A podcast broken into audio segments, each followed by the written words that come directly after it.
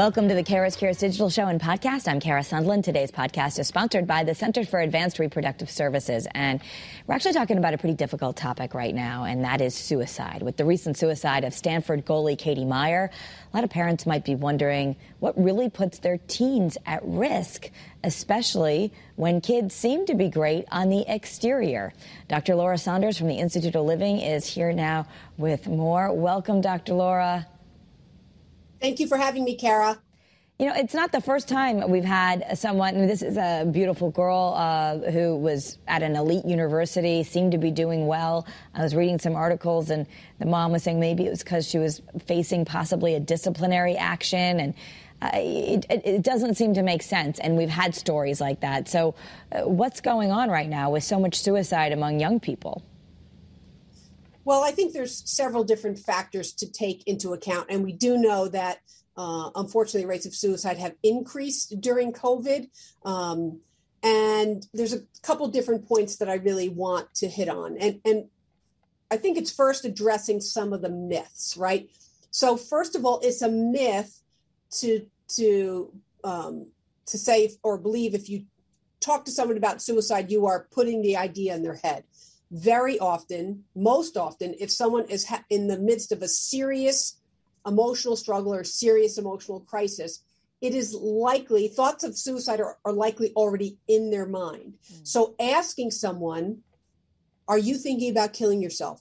Are you having thoughts of suicide?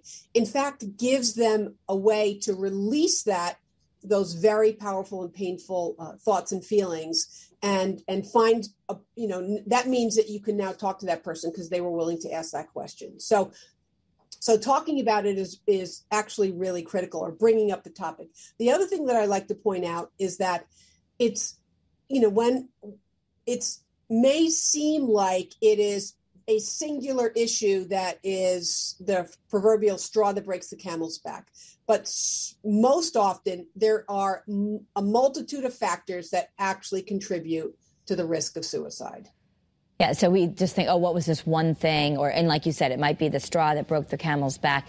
Do you find with young people it's a certain degree of impulsiveness? Like if they're lucky enough that it didn't work, that they regret it and, and they don't really, they thought, I didn't think that much before it led up to it?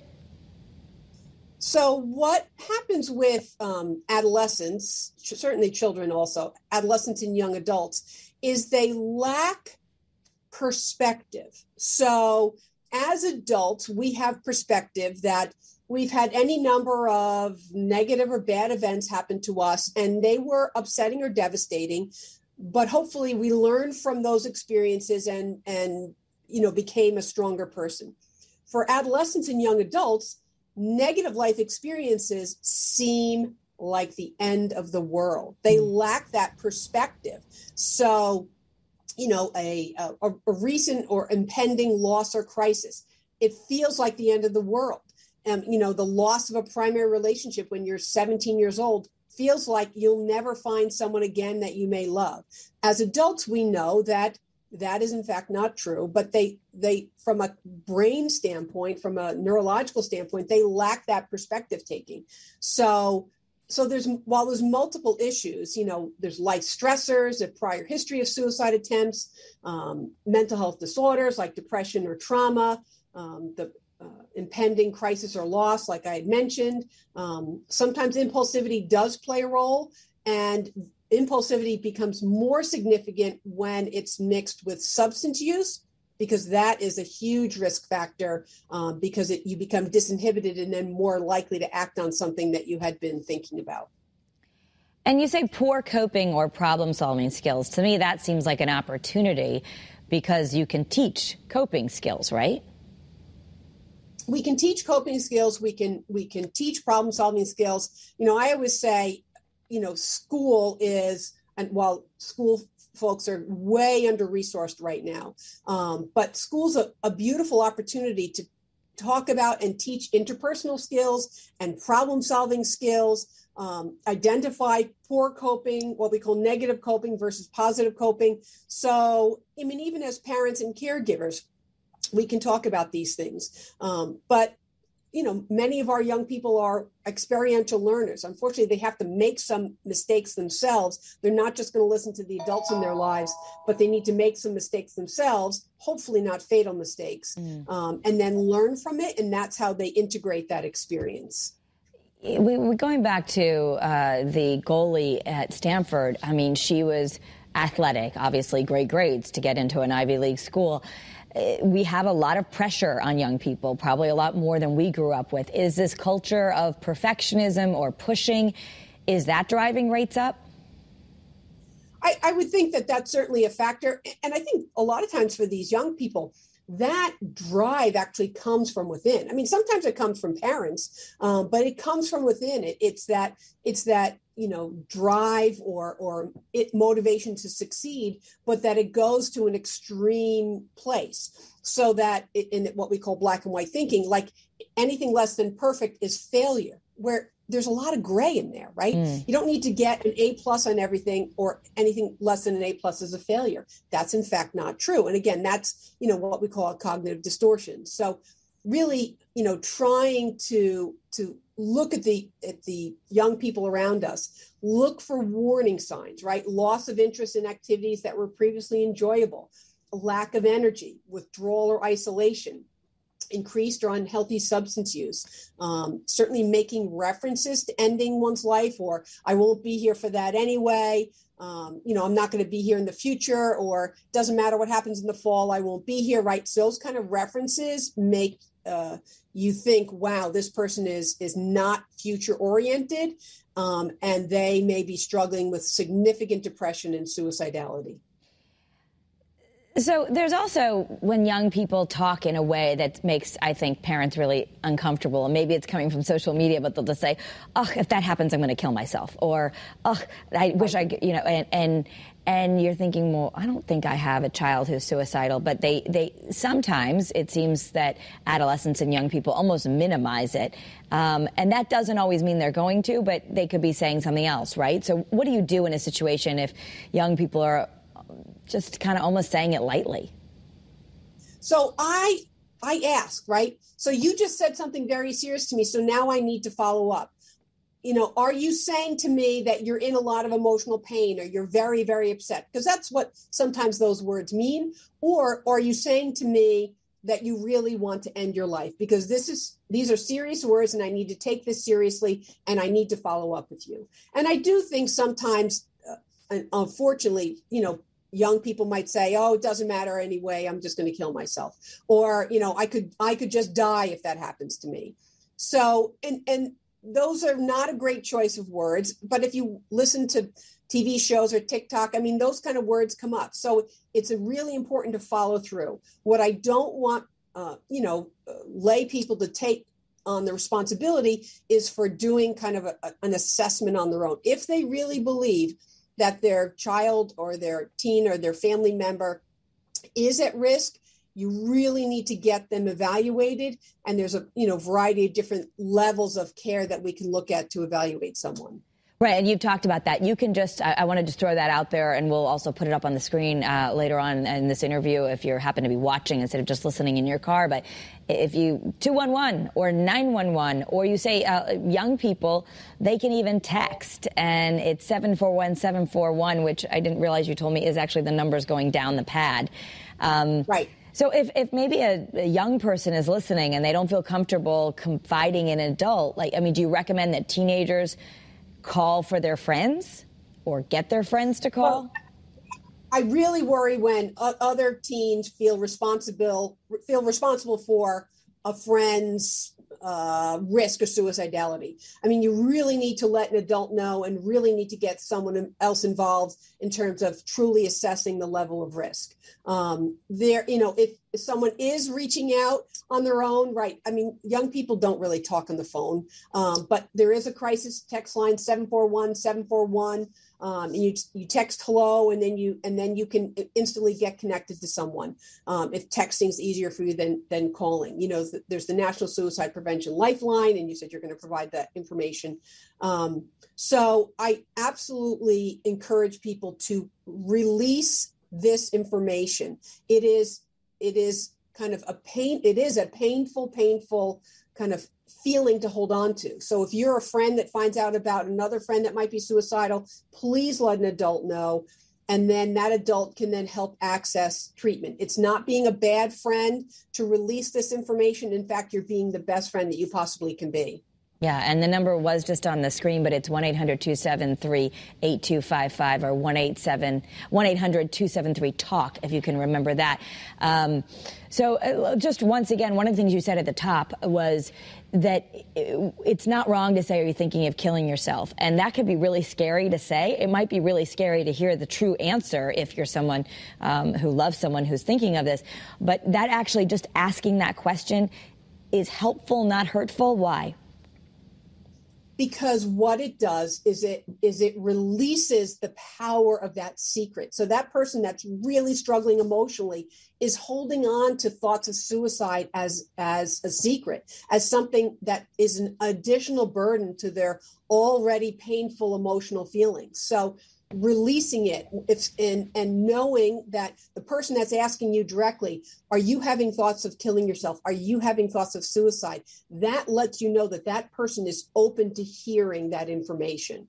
And and that's a starting point. As i said i don't want lay people to feel like they have the burden of assessing someone's risk but that's at least an initial opening to release the power of those very painful feelings and emotions know that the person that's asking them is is a safe person to talk to and that that person then will help you access help. I read an interesting study that, you know, uh, because there have been some suicide warnings on some antidepressants, that um, even those have been very, very rare, but some some parents have been shying away from, oh, I don't want my kids on any medicine. Uh, and, and, by all means, we're not pushing medication on this podcast. But I read that it actually, there was a curiosity of our suicide rates and things getting worse because of misinformation, that people are afraid to put their children on medication who may really need it. Right. So I'm not a psychiatrist and I don't prescribe medication, but that's what's called the black box warning. So in that black box warning, um, it was based on some some early research that has since been sort of kind of debunked um, with the belief that medications, some antidepressant medications, could increase suicide risk. But in fact, what is true is that untreated depression, untreated trauma is far more lethal than any antidepressant medication. And again, I'm not a psychiatrist, I don't prescribe medication, but I work with these individuals all the time.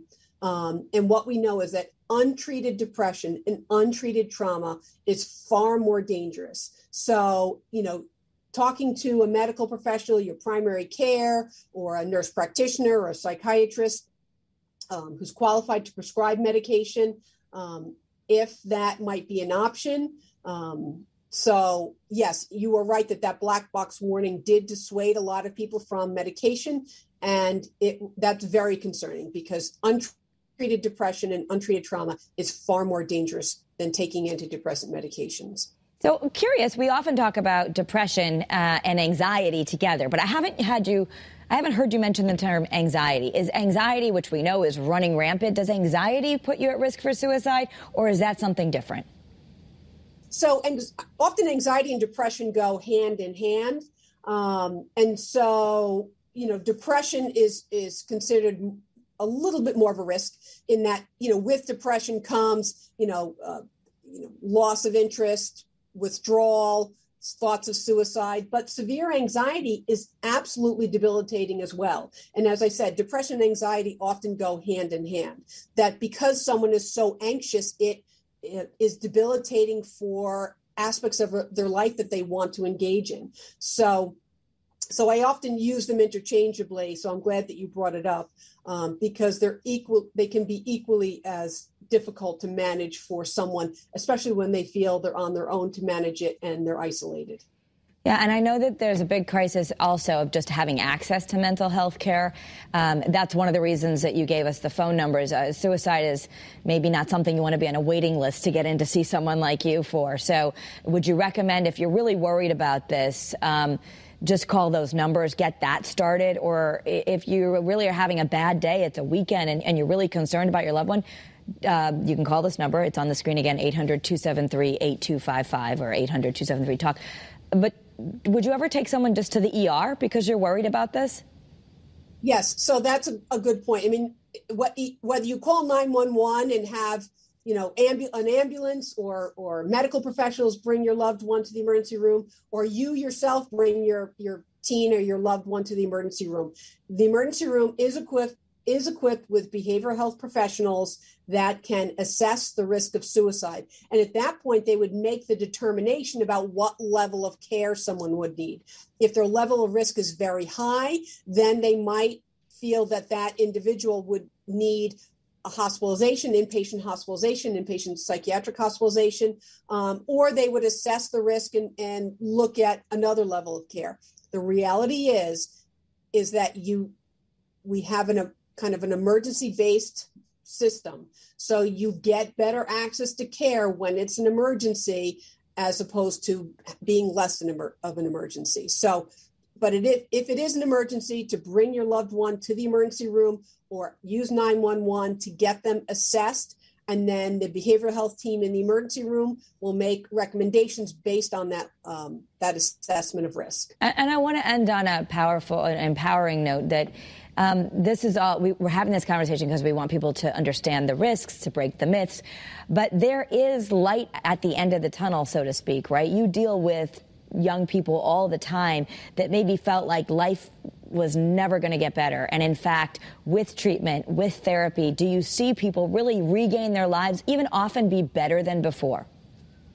Absolutely. And that's a little bit of that perspective taking that i talked about that that when you work with young people um, what you help them see is that while this struggle or while this stressor or while this loss may be absolutely devastating you can develop skills to get through it. You are cared about by the people around you. I mean, what we look for in those situations is, is protective factors right? Your family loves you. You have goals for your future you have a you know at least one friend that cares about you so we really try to emphasize the protective factors and the strengths that that an individual has and which gives them that perspective to realize that taking your life is a permanent solution to what is very likely a temporary problem. Dr. Laura Saunders, always great advice uh, uh, coming to us from a premier institution right here in Hartford, Connecticut. But I know the Institute of Living uh, is nationally known, so that's also a resource for folks to call the Institute of Living. But thank you so much. And just one more time, if we uh, have our producers put that number up so I can say it if you're listening in the car, uh, we encourage everyone to uh, get some help. And you can call 1 800 273 8255. That last part also, you can remember TALK, 273 TALK. Dr. Laura Saunders, thank you so much for being with us. Please take care, Kara. You too. Really important episode to perhaps listen to with your young people, you know, empower people of what to say and how to handle things. Uh, often people wish they had this information before something tragic happens. Uh, you can find more information on Kara's Cures, or you can watch on WFSB Plus. All of our episodes are here, or follow me on social media at Kara Sundlun. I do post these there. You can even join the Facebook group. Uh, at Kara's Cures as well. Have a great day, everyone. Be well.